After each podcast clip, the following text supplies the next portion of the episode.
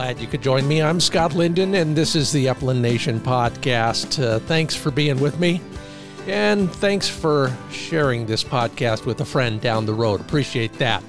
Hey, we've got a great show in store for you today. Frank Jezioro joins us. Frank is, of course, a very well known columnist for Pointing Dog Journal, kind of focusing on the deep woods and grouse, but a few other things in mind. We'll talk birds, dogs, training, and maybe even why a new puppy is always a good idea. So, Frank will be with us very soon. We'll also take you to the Upland Nation glossary in the letter T. I have a public access suggestion for Bob White's in yeah, Texas. Can you believe that?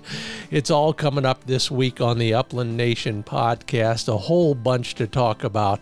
So um, let's get right to it. How's your week going? Uh, mine, uh, well, it, it's why I moved here. I moved here because I was close to bird hunting and close to some blue ribbon trout streams finally getting back into the groove on that stuff. Uh, did a two day flow to the Deschutes River with a friend of mine, dog training friend, of course, and um, had a great time. Didn't catch a whole lot, but saw the river in a new way. I, we floated, actually floated a stretch I've never floated before, which is kind of cool.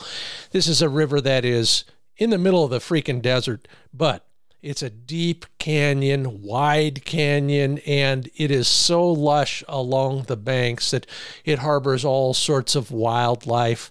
And the trout fishing can be pretty good too. Some incredible uh, insect hatches and in a bit of a whitewater ride once in a while. So we had a good time. The, the highlight was no, not catching a big fish. It was drinking coffee sitting in camp on the morning before we left and uh, watching the other side of the uh, river, man, maybe a quarter mile away, and they're on the top of the ridge line, uh, true wilderness, six or eight bighorn sheep.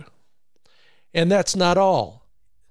Within a matter of minutes, they were joined by another six or eight. And then they started moving from north to south along the ridge line. And pretty soon you look again and there's 15 or 20 and then they're all bunched up in one green spot and they're clearly it's it's breakfast time. And then after breakfast there are 30 35 of them and they just mosey on over in a single file line to about the steepest talus slope we can see from there and they just lie down and chew their cuds. Have you seen that? It's pretty darn cool. Yeah okay so I did some dog training too uh, with Flick. The challenge is uh, it's a you know it it it's a fine point. It's a nuance, but it's where I want to be. When Flick retrieves a dead bird, I want him to treat it appropriately, with respect, not gnawing on it, not tenderizing it for me. yeah, that works great when you're working with frozen birds or bumpers of one sort or another. But once the excitement level is amped up and once the birds are dry and thawed, like the real thing, and once he's had a few, he starts to tenderize them as he brings them back. So I'm experimenting. If you got any ideas on that, please let me know. But right now, what I'm figuring out is just don't give him the chance. Watch him from way out when he's bringing it back. Correct him if he starts to gnaw. And then when I bring it back, and when he brings it back and he does it the right way, high value food treats. Yeah, so far so good. Wish me luck. What are you doing these days in that world? Well, it's, you know, it's hot. Yeah, it's going to be 97 today here. Uh, and in other places as well, uh, you've got some creative solutions. Jake Takasik says he's uh, getting ready for a NAVHDA test, doing a lot of swimming, planting a few birds to keep his dog's skills sharp prior to that NAVHDA test. David DeSmither is shooting. Yeah, you know, I, I apologize, Rob. I know you've invited me twice. I haven't been able to make it. We'll get to the range real soon. He's also keeping his dogs in shape up here. That means uh, early in the morning and daydreaming about going hunting. And then, David, good on you, helping a friend train a setter pup. Yeah, a setter. I think that means that's not David's breed of choice. Uh, George Cummins running hunt tests. yeah, great way to extend the season. And congratulations, by the way. I've been seeing a lot of ribbons uh, on your Facebook feed, so keep up the good work. Samson, I remember when you were this tall. Good dog. And uh, Lance Larson, like us, uh, way down there. Um, we can't do much when it's 110 degrees out but we watch Wing Shooting USA together. Uh, well, appreciate that. Good dog, good owner. And speaking of that sort of thing, hey, we're on the air. Yeah, you can now watch Wing Shooting USA via the Outdoor America Network. If you got a Samsung Samsung Smart TV, we're on all of those. We're in 110 local stations and seven regional sports networks. So, as the saying goes, check your local listings for Wing Shooting USA back on the air right now. And I got to tell you, this was a fun project because what I got to do was cherry pick the best 13 episodes. So check them out. Seven regional sports networks, 110 local stations, 24 7 on Samsung smart TVs, and all those other services, those streaming services. So poke around in your television. You'll find us there. Appreciate your telling a friend or two as well. And it's all made possible thanks to the generous contributions and support of Ruffland Performance Kennels, Sage and Breaker Gun Care products, Pointer Shotguns, Mid Valley Clays and Shooting School, and the Ringneck Nation of Huron, South Dakota.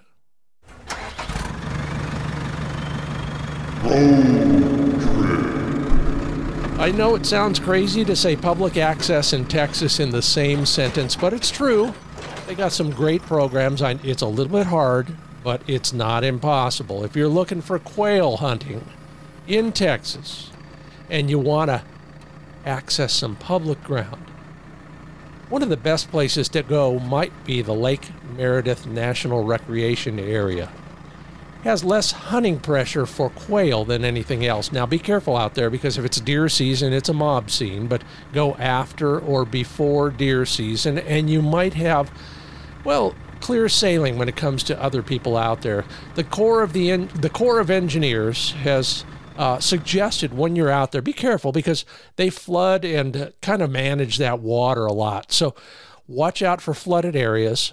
Search for the weedy bottomlands and head 60 miles north of Amarillo, as they say in the song. It's one place you won't have to lease to find bob whites. I've been talking about the furfeathersfriends.com initiative that I've got going. It's a somewhat annual effort to get you to show off your dog with somebody else in the field. Maybe somebody you just met. Maybe it's a relative. Maybe it's somebody you're trying to get back into the game. Whoever it is, learn more at furfeathersfriends.com. I, I just gave away a hunt ready strap vest to Steven Zirkel. Sign up at furfeathersfriends.com. You might win the next one. I just got mine, by the way. It's incredible. Take a look at the vest, take a look at the other prizes, and sign up You'll be emailing me a note that tells me who you're taking this season. And I talk a lot about my pointer shotguns from Legacy Sports. They are a work of art at a price that's a thing of beauty. And speak, speaking of beauty, let's talk about their high end gun. They call it the Lux, L U X. That's how you'd say it, I think, in France. But anyway, it's their high end field over and under. It's available in 12 and 20 gauge the usual stuff, but a Turkish grade two walnut stock and forend. The, the wood is beautiful. It's got all the usual stuff barrel selectors, chrome lined barrels, five chokes, crisp mechanical triggers, and the receiver is embellished with a raised gold finished pair of mallards. Learn more about the Lux, all the Cerakoted finishes, the entry level, target, and youth guns at legacysports.com slash pointer.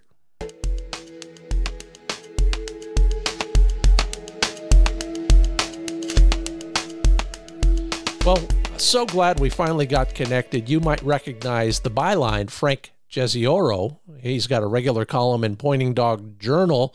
Also, the author of at least three books. Uh, the most recent, 55 Years a Grouse Hunter. I think it's a few more years now, but we'll ask him about that. He's the former director of natural resources for West Virginia, worked with the Congressional Sportsmen's Caucus. A lot more in that area. We're going to talk politics yeah, my second favorite subject. Uh, plus, all that really important stuff. Frank Jezioro, welcome to the Upland Nation podcast.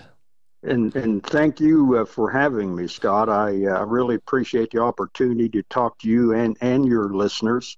Uh, it's great to talk to any time to anybody that really has a passion for bird hunting, uh, bird dogs, bird guns, uh, just just hunting in general and uh, I, I, really appreciate the opportunity to uh, speak with you today.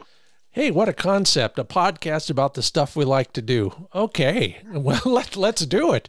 Uh, but but first, a little background on you. You're one of those guys, kind of like me, can't hold a regular job. I think, um, but you've done some incredible work in the natural resources world, and then also in our, you know, I'll call it more literary world. But what about that background of yours? How did you end up getting involved with the West Virginia Department of Natural Resources?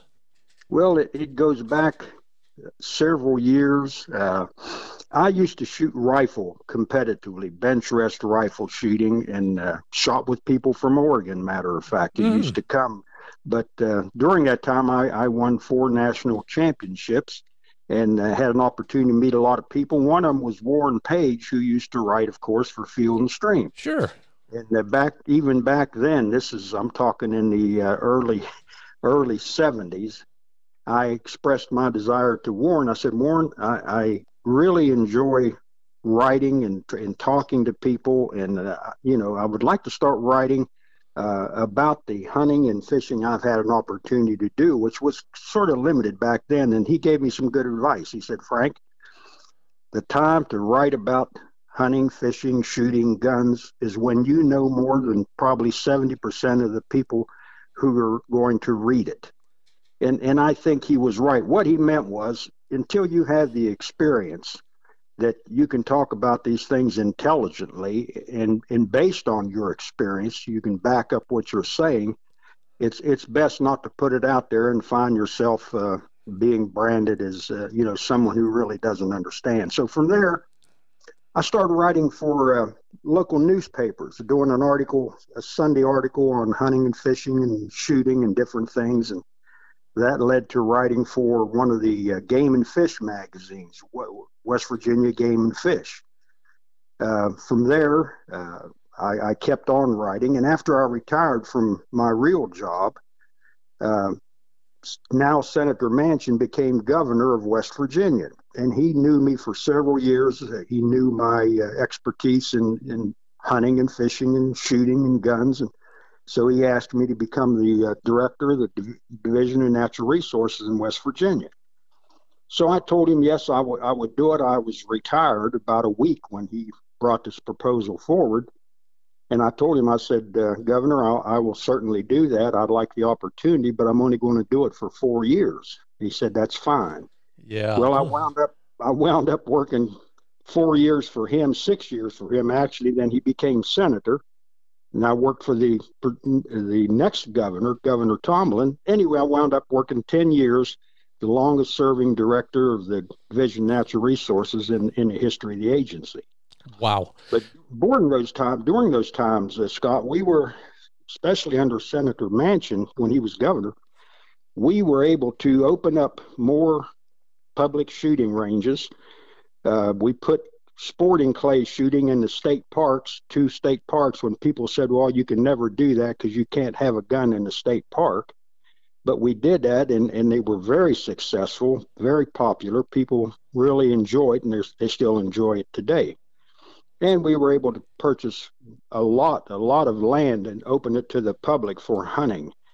And, and several things that really pertained and benefited the hunters and the fishermen of the state during that time, I started writing for Pointing Dog Journal.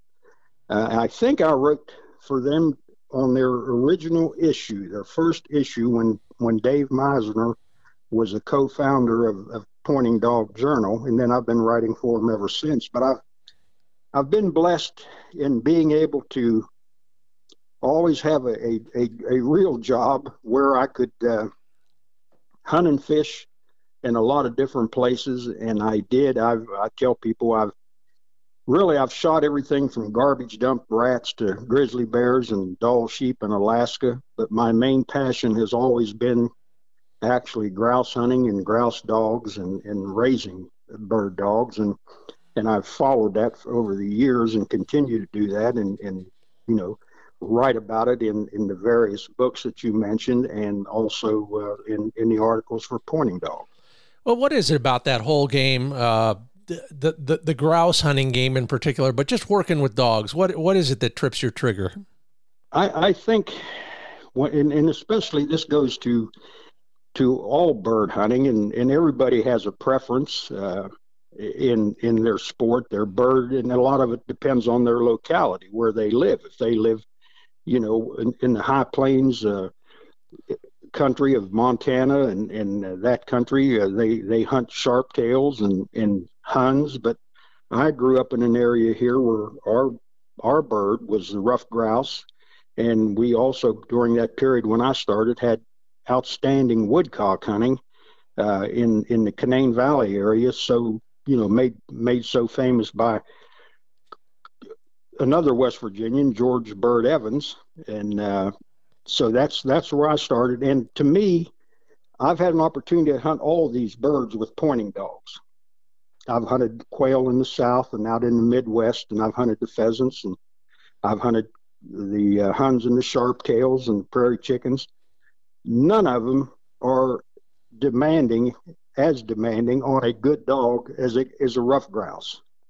What rough is... grouse has that. Uh, I guess he has that uncanny ability to survive. He's he's hard to handle, much harder than a quail or, or a woodcock, of course. Uh, and and he will run. You know, he will run like a pheasant when he wants to. But having a dog and, and developing a dog that can successfully handle ruffed grouse day in and day out has to me has always been the ultimate challenge and, and i've had some good ones and i've had some that never made it well yeah but so have we all but you yes. you hit on something that's uh, intriguing to me and that is uh, what so how do you know how do you develop a dog to handle this bird that use the term cagey i think uh, yes. you, you know i would say unpredictable uh, well, how do you train a dog for that? Well, you you start, you know, and, and this these dogs. If you look back at the history, a lot of these outstanding grouse dogs came from up in New England, where grouse hunting really got its start. Mm-hmm.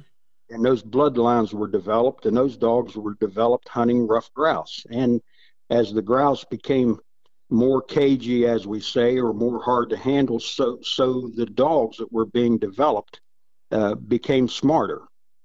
So, when we're looking, when I'm looking for a dog, and what I've done, I have raised, bred, and, and judged field trials for oh, I don't know, back probably now 40 years, 35 years, so I've had an opportunity to see a lot of them. But what we, what I have always done is, I start looking for a dog that has some real grouse dog experience in its pedigree. Mm-hmm. Mm-hmm. And and those, you know, there are certain things that are genetic that are bred into those dogs that you can't teach them.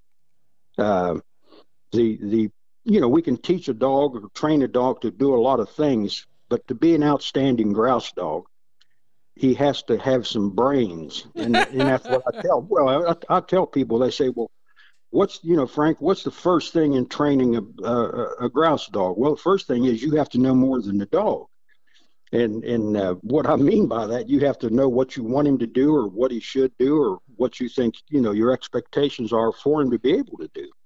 So you can train a dog to do a lot of things. You can make him staunch. You can make him hunt where you want him to hunt uh, hunt with you. You can you can do that. Two things you can't do is take a dog that won't get out and hunt and make him get out and hunt. And you can't. I've never been able to, and I don't know if anybody else has ever been able to teach a dog to work a running grouse. Yeah.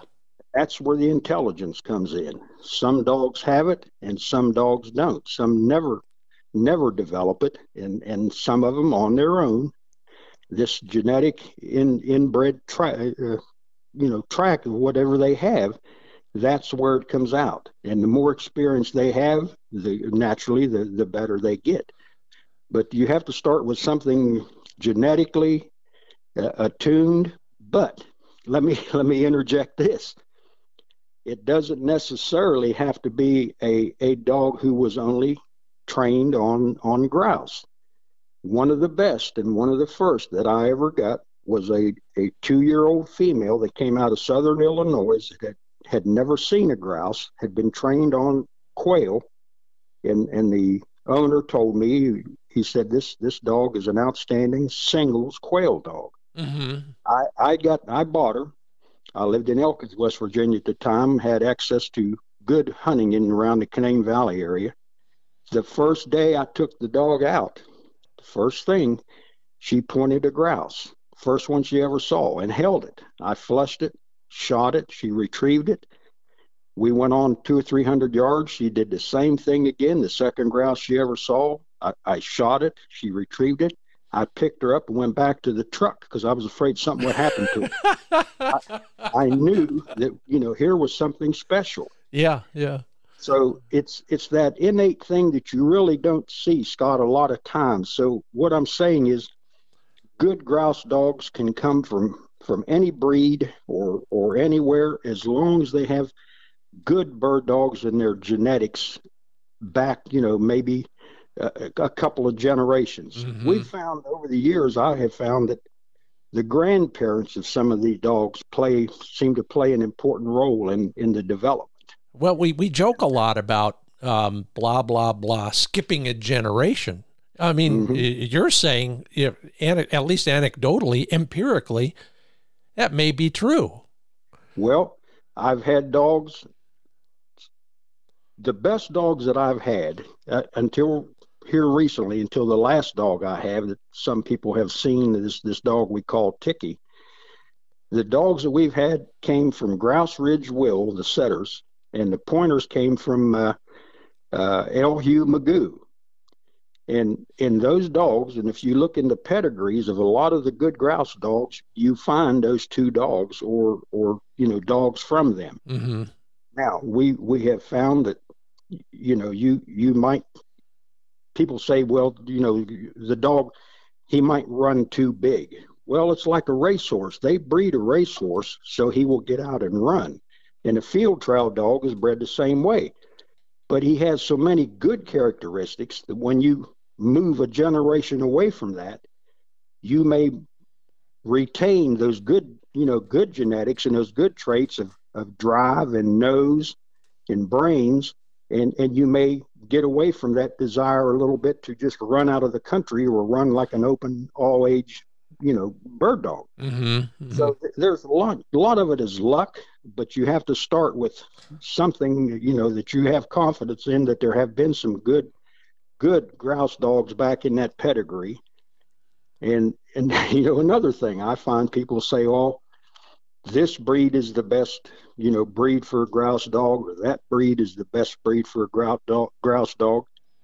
And when I hear them say that, to me, it shows me that there may be a a little bit of a a limit on their experience because there are and have been and will be good grouse dogs in in every breed of dog.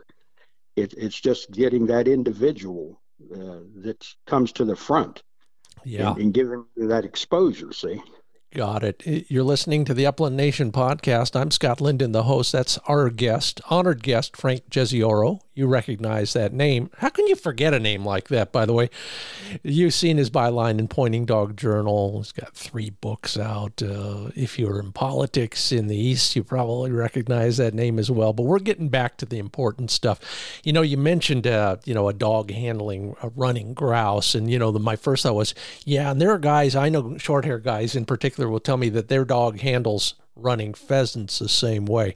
They figure it out. I've never seen or heard or read anything about training a dog to head those birds off at the pass. Uh, you mentioned that it's kind of a natural they learn it themselves. Am I right on that? Is that what you said? No, I think I think you're exactly right. I don't know of anybody that can train a dog to go on point and then take that dog and teach him to how close it can actually get before he flushes a grouse or teach him to yeah. Push a pheasant to the point where the pheasant will hold in a little bit of cover. That is something that and that's where the brains part come in. Some mm-hmm. some figure it out and some don't. I a prime example of, of brains and, and you know misbeliefs or whatever. There, there's a, a fellow near me here in Waynesburg, Pennsylvania, a, a, noted, and a lot of the field trial people know him. And Roy Sisler is a, is a well-known name in, in training bird dogs. He, he has a hunting preserve now and still trains some dogs, but he has a, a world-class shooting preserve. But anyway, Roy was working he had four or five dogs that he was working, and he had the uh, owners of the dogs watching. And he turned one one dog loose, and it made a beeline for a certain patch of cover and went on point. And, and he had a he had a bird planted in there, had a pigeon planted in a in a launching trap. Dog did an excellent job, ran right out there and found it. Well, one of when they let another guy's dog go, and he hunted around, hunted around, looked around. Finally, finally came over to that certain place and and pointed the bird. And the owner of that dog said, "Well," he said, "I can see that the first dog you turned out, he just knew where you plant those birds, and he just went right there to that place and found it." And Roy told him, he said, Well, he said, You're right. You know, some dogs know how to do it and figure it out and know where the birds are and know what the cover looks like, and some don't and and he was right. Yeah, they they can figure it out. They're smarter than what you give them credit for. And if they find a bird in a certain patch of cover or a certain looking patch of cover, a tangle or whatever, the smart ones will go there and look, and the ones that aren't as smart will look all over the country and before they go to that maybe that certain piece of what we would call ideal cover. So there's some things you can teach them, and some that they, they learn on their own if they if they have the brains and and, uh, and and they pick it up. But you have to have a good prospect to start with. yeah, They'll I, all make it. You know, I, am reminded of a. Um, uh, I wish I could remember the whole joke. I'm so bad at these things. Uh, somebody wanted to buy a, a Labrador, and the guy kept showing him, uh, you know, he would show him a bunch of Labrador puppies doing the same thing. Someday I'll remember it, everybody. I promise you. And when I do, I'll, uh, I will um, uh, tell the joke in the right way. I'll rehearse it. In fact, I'll remember to rehearse it as well. That's Frank Jezioro. I'm Scott Linden. This is the Upland Nation podcast. Frank, put your feet up for a moment. Uh, I'm going to make a couple commercial announcements, and you will be right back with us after these quick breaks. And don't forget, we also have the Upland Nation glossary coming up, the letter T. You might be surprised at what I've selected there and maybe learn something. Plus, uh, some of your suggestions on what to do when that other guy's dog is just a little out of control. We're brought to you in part by sageandbreaker.com. Always free shipping at sageandbreaker.com com. Sign up for the mailing list. You won't miss the sales like the most recent uh, Father's Day sale. Now's the time to stock up on items that will keep your gun functioning throughout the upcoming season. They're clean, lube, and protect spray, the firearms grease for certain aspects of your gun's action and the bore cleaning kit, the, the easiest way to keep your muzzle and all of the rest of your barrel clean in as uh, thorough a manner as you need to. Learn more about what I'm talking about there at sageandbreaker.com. And you know, more dogs ride in a Ruffland kennel than any other performance kennel. They pioneered it. It's no surprise to me. I've had one for years. Learn more about all of their products at rufflandkennels.com, R U F F, rufflandkennels.com. And yes, while they've made some recent improvements to their technology and their manufacturing process, all the new kennels will nest, stack, and couple with the previous versions. I know this because I put my water topper on my new kennel. I put my Easy Rider top tray on my new kennel, and then they also go right on top, nestled right in there in my old versions of the Ruffland Kennel. Learn more at rufflandkennels.com.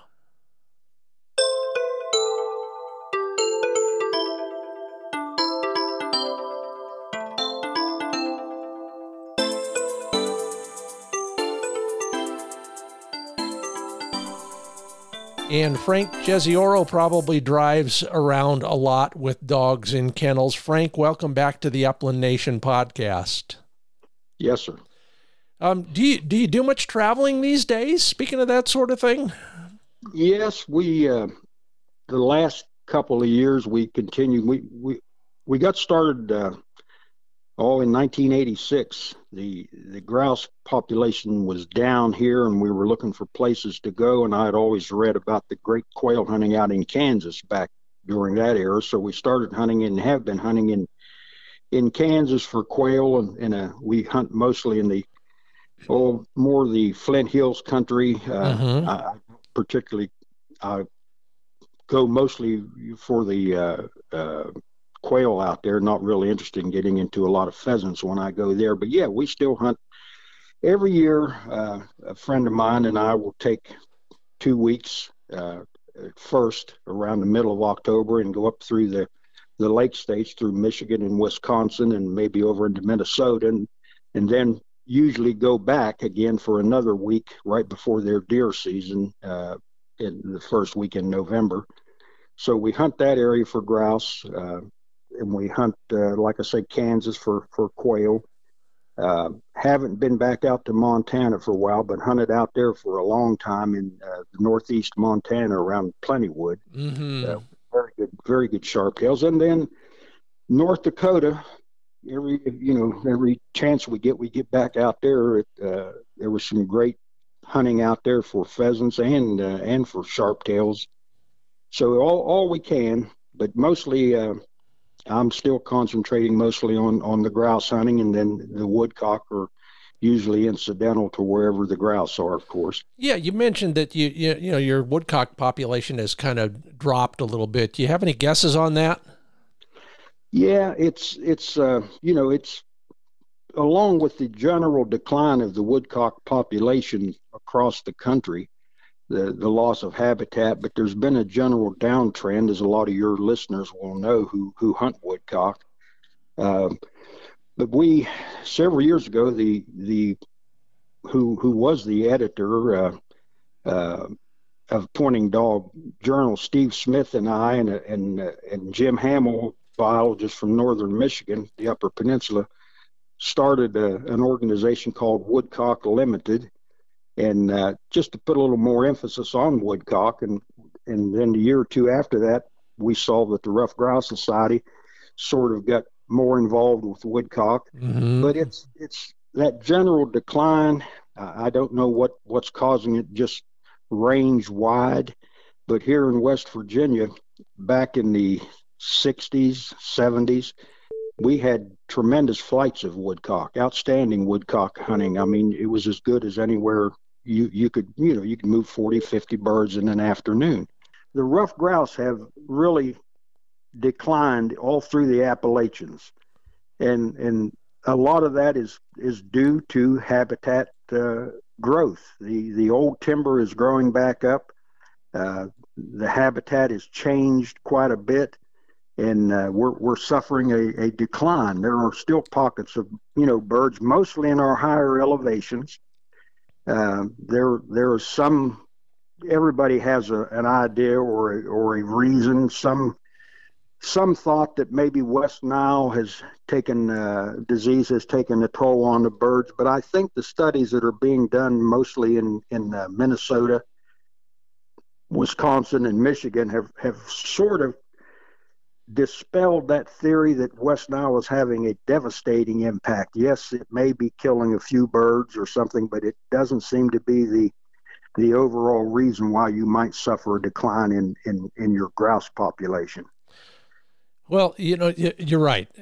What I hear and read is um, uh, there's there's no one answer or one no. one one problem to speak of. Uh, West Nile is one of those uh, culprits that uh, some folks in the West will talk about. When, it, for example, California pheasants. Uh, right. We're not seeing any research in that area, but that's you know for another podcast down the road. Let's get back to dogs and and, and particularly grouse hunting because I'm intrigued with what how you define a good grouse dog. Well, I've, I've masked that a lot. a good grouse dog. Let's let's put it this way: you, you and you and your partner, your buddy, you're out hunting, and you're hunting, say, in this country or even up in the lake states, and you're hunting through a a big patch of cover. And uh, when you get to the end of it, and you're stopping there talking about it, and you you compare notes, and you see that you moved 15 grouse and out of those 15 grouse, the dog pointed 12 of them. Maybe one or two flushed wild, and maybe the other one you have no idea when it went out. Mm-hmm. Then, then you've got probably the makings of a good grouse dog.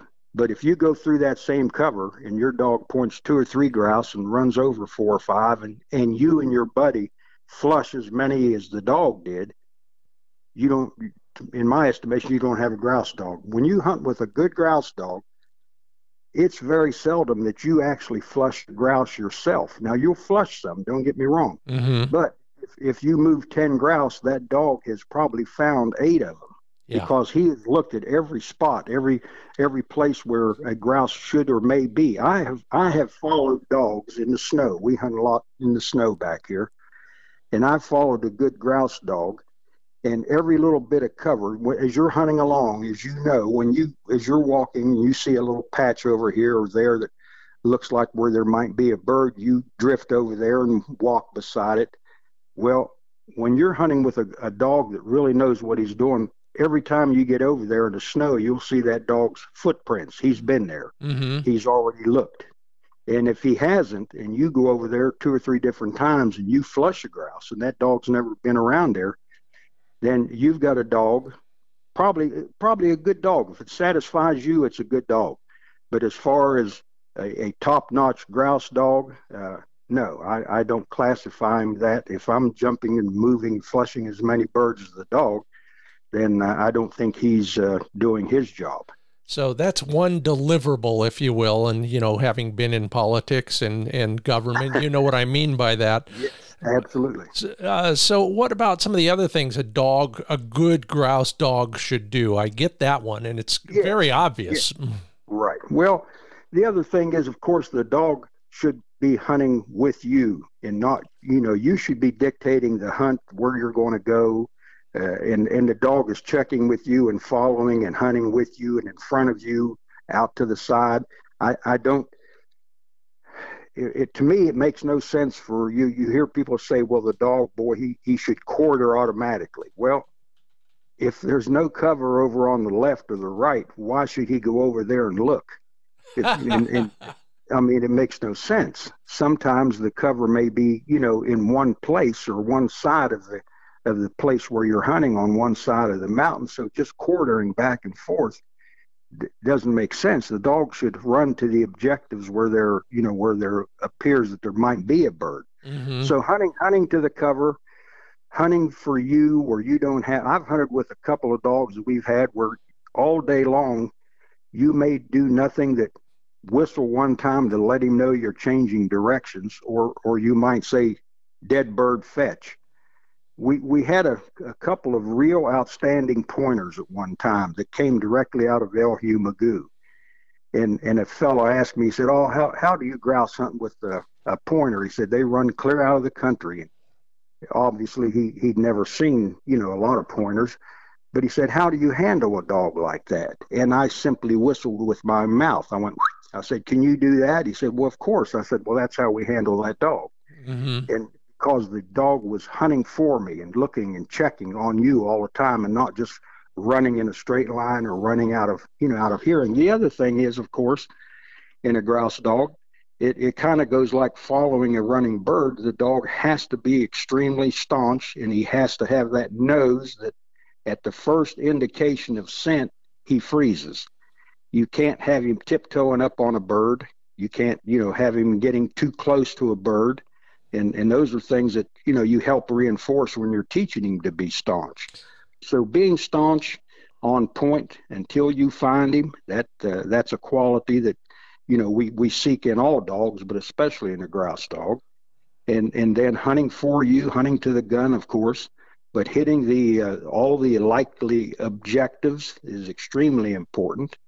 Uh, just, and a lot of this goes for you know for any bird dog, but uh, maybe it's just has to be stronger in, in a grouse dog.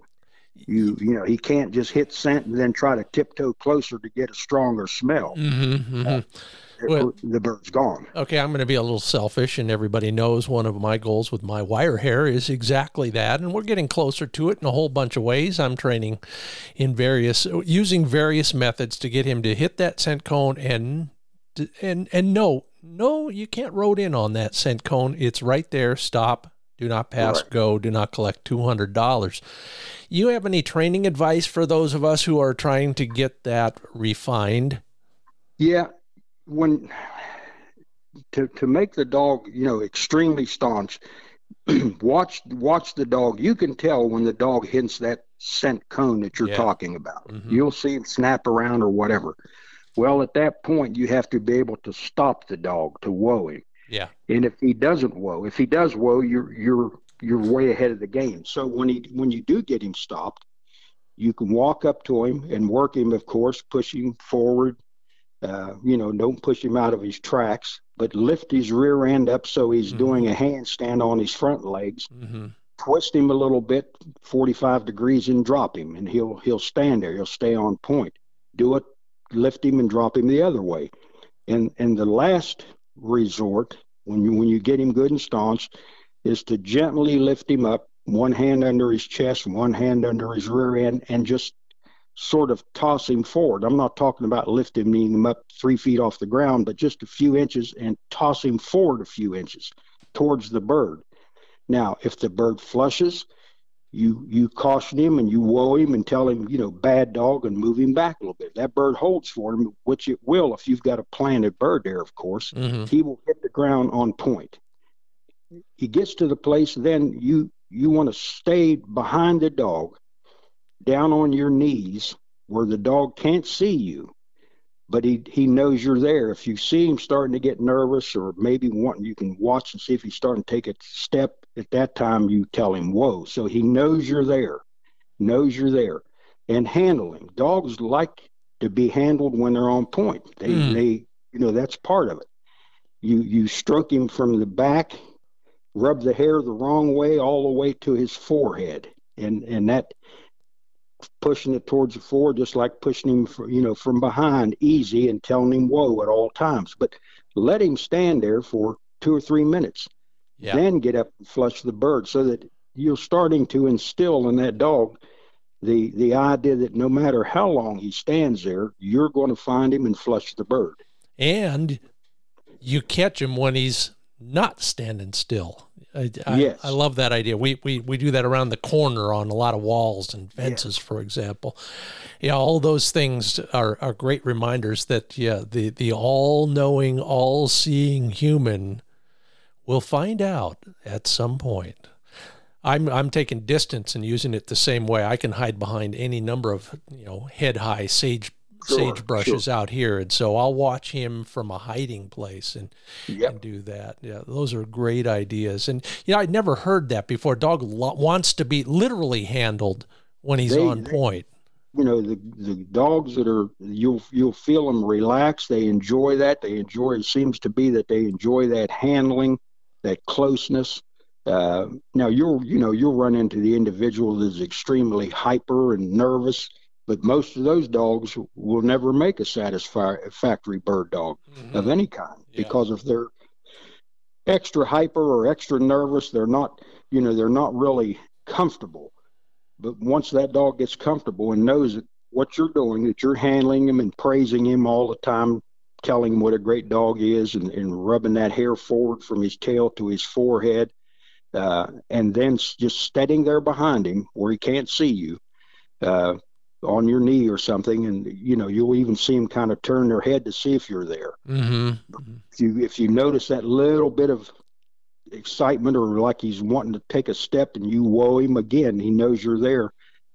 Prolong that, and and and then he'll he'll learn. He'll learn that eventually he can stand there for you know 40 minutes or whatever it takes, and and, and that you will eventually flush that bird and and let him do whatever it is, retrieve it or stand there or whatever you want him to do.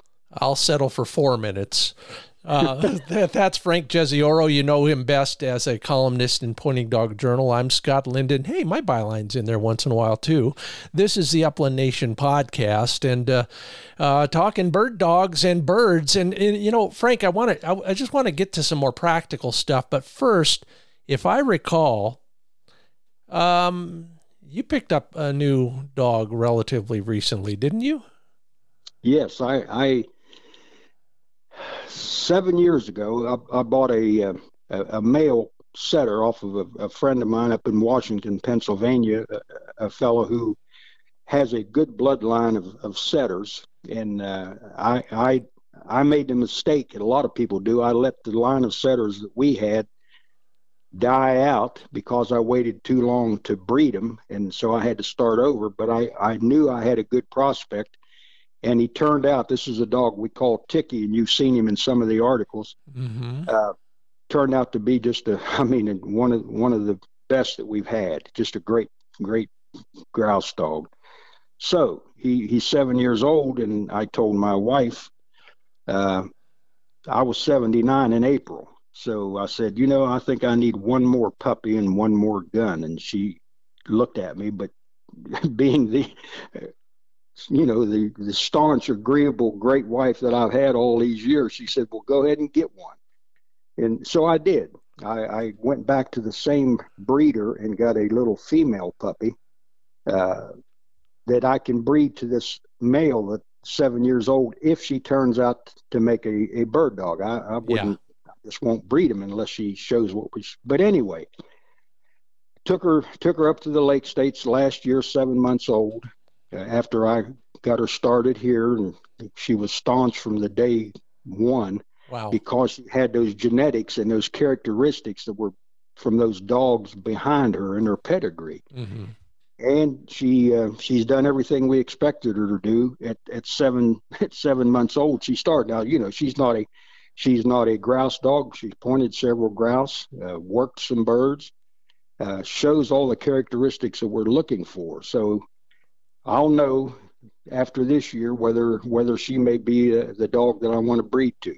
But again, we we started with uh, some proven genetics. Some dogs, you know, I I had one out of this line that really made a a, a good dog, this Ticky dog. So we we got the little female puppy Daisy May, and uh, very satisfied. And you know, and, I'll go back to something I just said. People ask me when when is the right time to start a bird dog. Well, there's a lot of different opinions on that.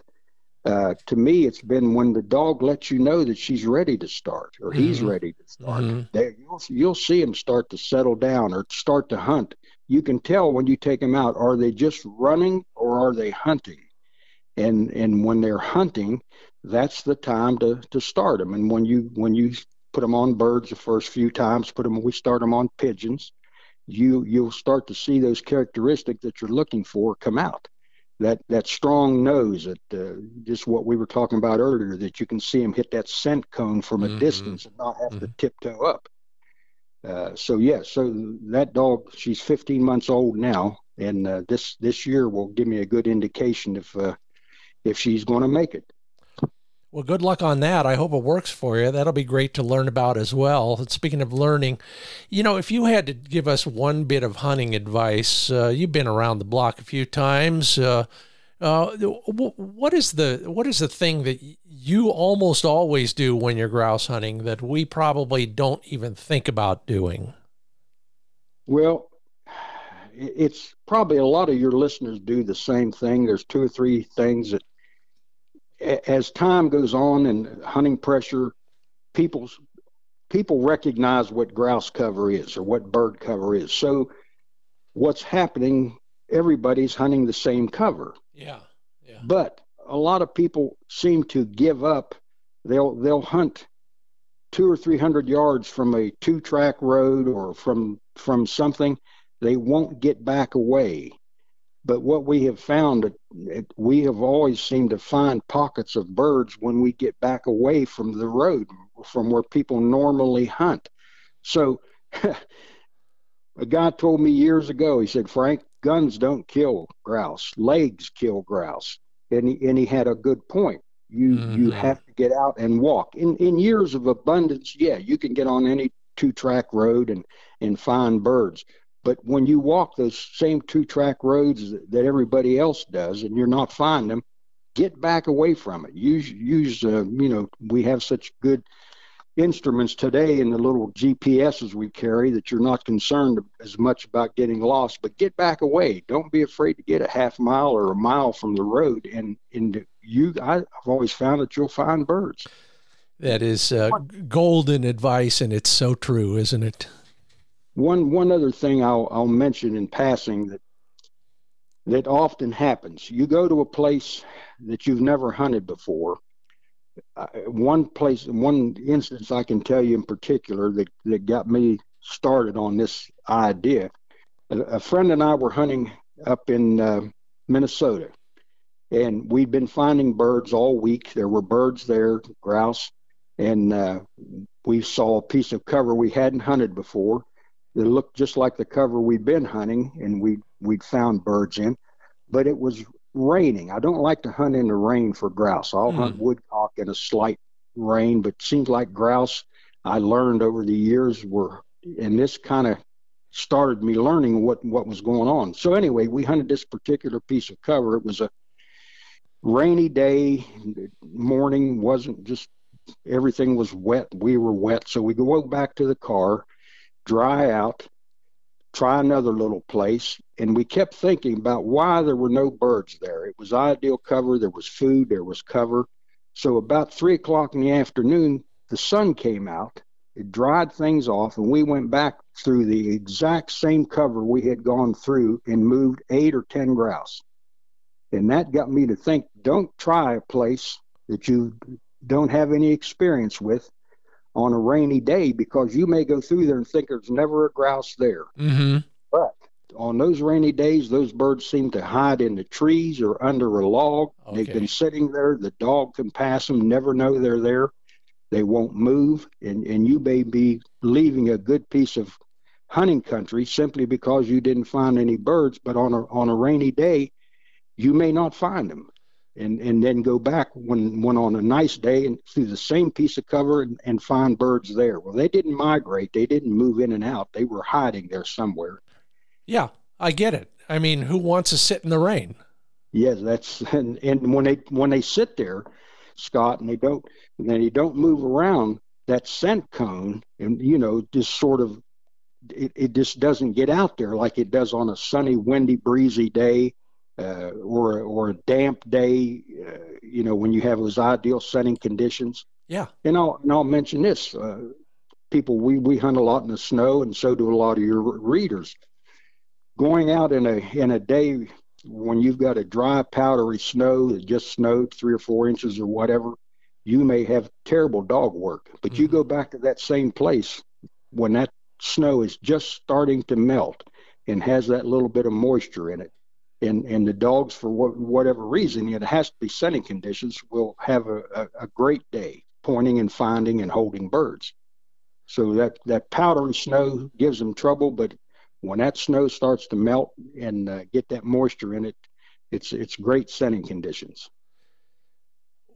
we could talk all day and we'll come back and do this again. Frank Jezioro. I'm Scott Linden. This is the Upland Nation podcast. Let me leave with this if, if, uh, because I just got my new hunt ready vest. Um, I'm, I'm re, I'm loading it with all the gear for this season just to make sure it all is in the right place. But uh, if you were, um, what is a piece of gear that you take, whether it's training gear, dog care, shooting, hunting, whatever kind of equipment, that you take that we may not have thought about taking? Well, as I mentioned, uh, I, I, carry a little Garmin yeah. uh, GPS with me. That that because I do want to get back into strange country that I've never been in, and I want to get out. But yeah. I also carry a compass. Yeah. Because I don't want to get out there and push that button on that GPS and find out the battery's died. Oh man. So I'll, I'll, you know, I'll carry a compass. I'll carry that GPS, and then I've got a little kit. Uh, for the dog. Yeah. It has uh, has that gel in it that stops bleeding. Mm-hmm. Has a little tourniquet in it, and just some things like that that uh, to take care of the dog. Uh, other than that, and the shells, uh, that's about all I take with me. Uh, you know, like you say, other than your whistle or, or whatever you may need. Yeah. I remember a prototype Garmin back in the day when they were first trying to get into the hunting business took it out to Winnemucca in the hardest rainstorm I've ever experienced. And back then, they were so new. Nobody thought about how rain can literally stop a satellite signal. Right. I walked in circles for a while out there. Yeah, luckily, well, they figured out a lot. we did then. the same thing. We did the same thing, Scott, when they first came out. Didn't realize that if you were under heavy timber, mm. heavy heavy tree cover and the mm-hmm. leaves were still on. Yeah. that you better find an open spot somewhere where they where they could have a, a shot at the satellite. But they've come a long way. Now they're uh, they're just in, indispensable for me uh, because of just what we're saying. To get away from the road and get away from everybody where they park, you will be amazed that uh, their birds are back there because they move. If if the birds get flushed out of that cover, every day, twice a day, uh, for a week, eventually they're going to move. They may move two or three hundred yards, but they're back there.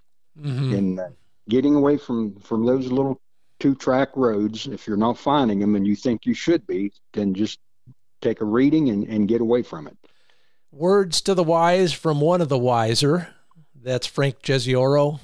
Frank, sure am glad I kept pushing you to be on the Upland Nation podcast. I've enjoyed every minute of this, and I'm confident that everybody else has as well. Hey, if you didn't learn something today, you weren't listening carefully. Frank, a pleasure speaking with you. Thanks so much. I hope you have a great season, especially with your new pup, Daisy May. And, uh, you know, just be safe out there and, and see you down the road. Same to you, buddy. I'm glad you uh, got a hold of me. I hope the listeners enjoyed it. I hope they learned something, and uh, I sure enjoyed talking to you. Thanks so much. Take care now. Bye now. And we've still got a little bit more here. We're going to cover the Upland Nation glossary on the letter T. We're also going to uh, get a few of your thoughts on handling someone who brought a dog that maybe isn't as great as yours. Let's just put it that way. Be diplomatic about it. But first, I want to remind you that we are brought to you in part by the Ringneck Nation of Huron, South Dakota. I'll be there. See you in late October. You can be there too. 124,000 acres of public access, more birds than people everything from a ringneck festival and bird dog challenge to uh, just some incredible public access. They want to help you. They welcome hunters in Huron, South Dakota. Get a free information pack with maps, discounts, all sorts of other good stuff at hunthuronsd.com. Hunthuronsd.com and maybe you want to take a new gun when you're going to Huron or anywhere else. Uh, did you know midvalleyclays.com is your pipeline to some of the harder to find guns or maybe you know you just can't find the model you want locally? Go to midvalleyclays.com they got a kind of a special relationship with a lot of the major manufacturers. Dave fiedler is the operator at midvalleyclays.com and he's a champion sporting clay shooter and instructor, and so he's got a line on the stuff that you may not be able to find elsewhere. You want to take a look? Reach out to Dave at midvalleyclays.com.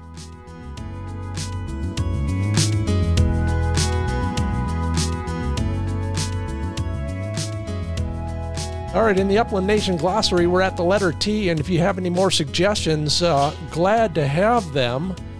Just go to uh, one of the Facebook pages, and we will be uh, adding to it as we continue to evolve. The whole list is at findbirdhuntingspots.com. In the letter T, I thought the one that might be fun and maybe less common to those of you who don't train professionally is trash. All right, we no, I don't mean that. I don't mean that. I know you pick it all up. But what I mean is the game that you don't want your dog chasing after. In many parts of the country, it's deer. Sometimes it's raccoons. Uh, hopefully, it's not skunks. And uh, unfortunately, here it's chipmunks. Trash. The critters you want your dog to stay away from. Thanks for all your suggestions over the years of assembling the Upland Nation glossary.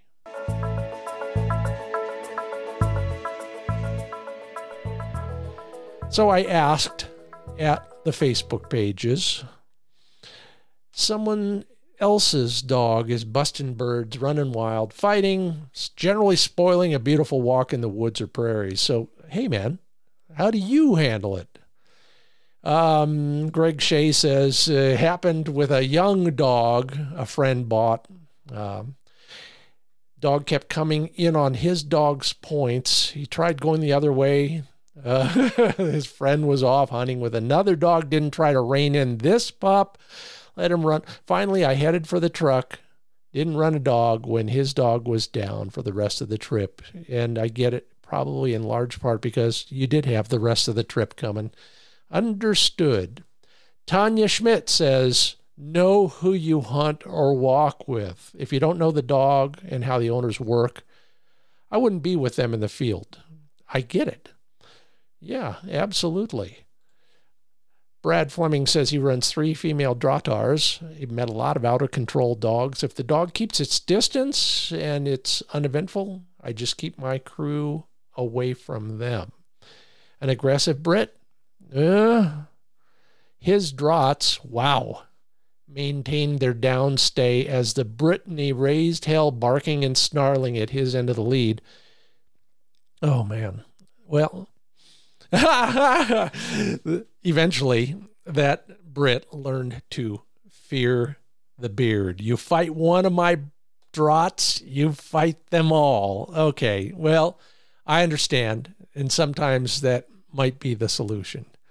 Bruce Wondrek has a very diplomatic version take my dog, go home, or hunt somewhere else. Now, if they rode out there with you, you got to address the matter tactfully. I, un- I understand completely. Yeah. Yeah. It's, it's a matter of degrees. It always is, and it always will be great suggestions, uh, great guest. Thank you all for listening. Thank you, Frank Jezioro, for bestowing some of your wisdom from 79 years of playing with dogs and writing books about it. You want to learn more about Frank, uh, just go to any Pointing Dog Journal issue and you'll have some of his wisdom right at hand. If you comment at the social platforms when I ask questions, uh, I sure appreciate that. Uh, there's always something to learn, and you teach me every day.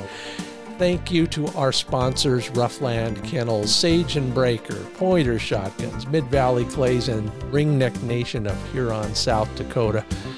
You are all great listeners. You are all great contributors. Uh, until I see you again next week here at the podcast, maybe I'll see you on a trout stream. I'm Scott Linden. Thanks for listening to the Upland Nation podcast.